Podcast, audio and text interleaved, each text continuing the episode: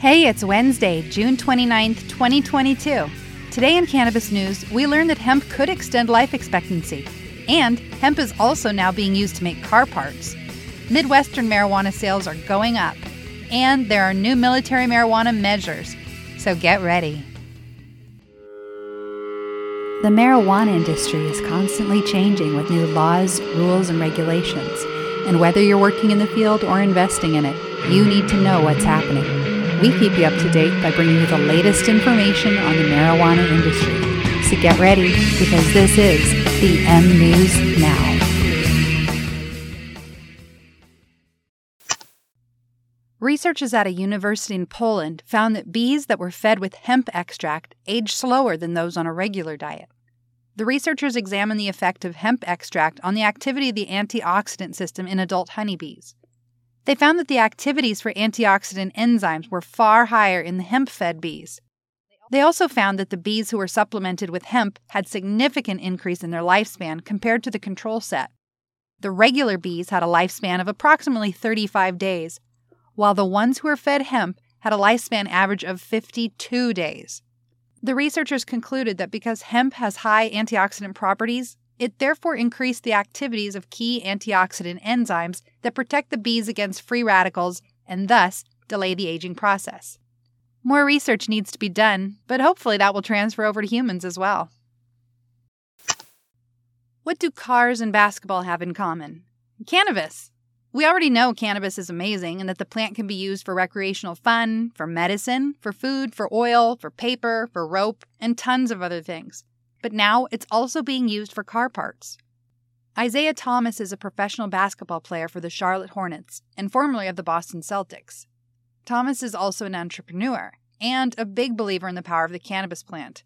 He's the CEO of a company called One World Products, which is a supplier of raw cannabis plant ingredients to major brands and consumer packaged goods, and now car parts. One World Products will develop and supply hemp-based bioplastic components for cars' interiors and exteriors. They recently entered into an agreement with Stellantis, which is the sixth largest automaker worldwide. Stellantis owns brands such as Chrysler, Citroen, Dodge, Fiat, Jeep, Peugeot, and more. Another similar company, Hempflax, is also providing the hemp that's used for car parts. Specifically, they're working with Mercedes, Bentley, Bugatti, and BMW. The CEO of Hempflax, Mark Reinders, said, "Door panels usually consist of plastic and fiber. Hemp is 30 times lighter than glass fiber, which reduces the fuel cost of the cars. In addition, only 1/10 of the energy is needed to produce hemp. And even more, hemp fibers are 6 times stronger than steel." Reinders also pointed out how sustainable hemp is, calling it the most sustainable raw material in the world. He said, "You don't need pesticides for its cultivation because it grows faster than the weeds."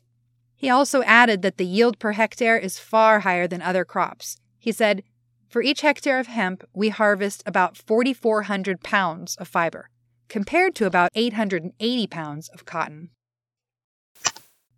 The Midwest is becoming a larger player in the legal cannabis marketplace as more states begin to legalize recreational use. The Michigan market is already the third largest legal adult-use cannabis market in the United States, behind Colorado and California. Two of the most populated states, Michigan and Illinois, have legal markets that are skyrocketing.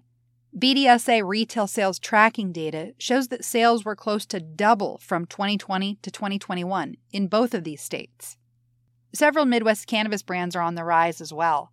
Two top players to watch in Illinois include Rhythm, a subsidiary of brand Green Thumb Industries, and Cresco Cannabis, which is a subsidiary of Cresco Labs. Rhythm was ranked number 1 by dollar sales across BDSA-tracked markets in 2021, and Cresco Cannabis was number 2. With sales having slowed in mature markets such as California and Colorado and Oregon, the Midwest markets are expected to be a major driver of new growth. BDSA forecasts total U.S. cannabis sales will reach around $46 billion by 2026. With the Midwest markets of Illinois, Michigan, and Missouri being 3 of the top 10 contributors to U.S. cannabis sales growth over that period. Connecticut legalized recreational adult-use cannabis last summer, and sales are expected to start later this year. The deadline to submit your application for a cannabis business license was last week, and in total, the state received more than 37,000 applications. Connecticut will only be issuing 56 recreational adult-use licenses in the state, with half going to general applicants and the other half going to social equity applicants. They will also be issuing other types of licenses: 4 microcultivators, 10 food and beverage producers, 6 manufacturers, 6 packagers, 4 transporters, 4 hybrid medical and adult-use retailers, 12 adult-use-only retailers, and 10 delivery services. The Social Equity Council will meet on July 12th to start reviewing those 37,000 applications. That's all you need to know for today. Be sure to keep listening for the latest updates and follow us on themnewsnow.com. Later.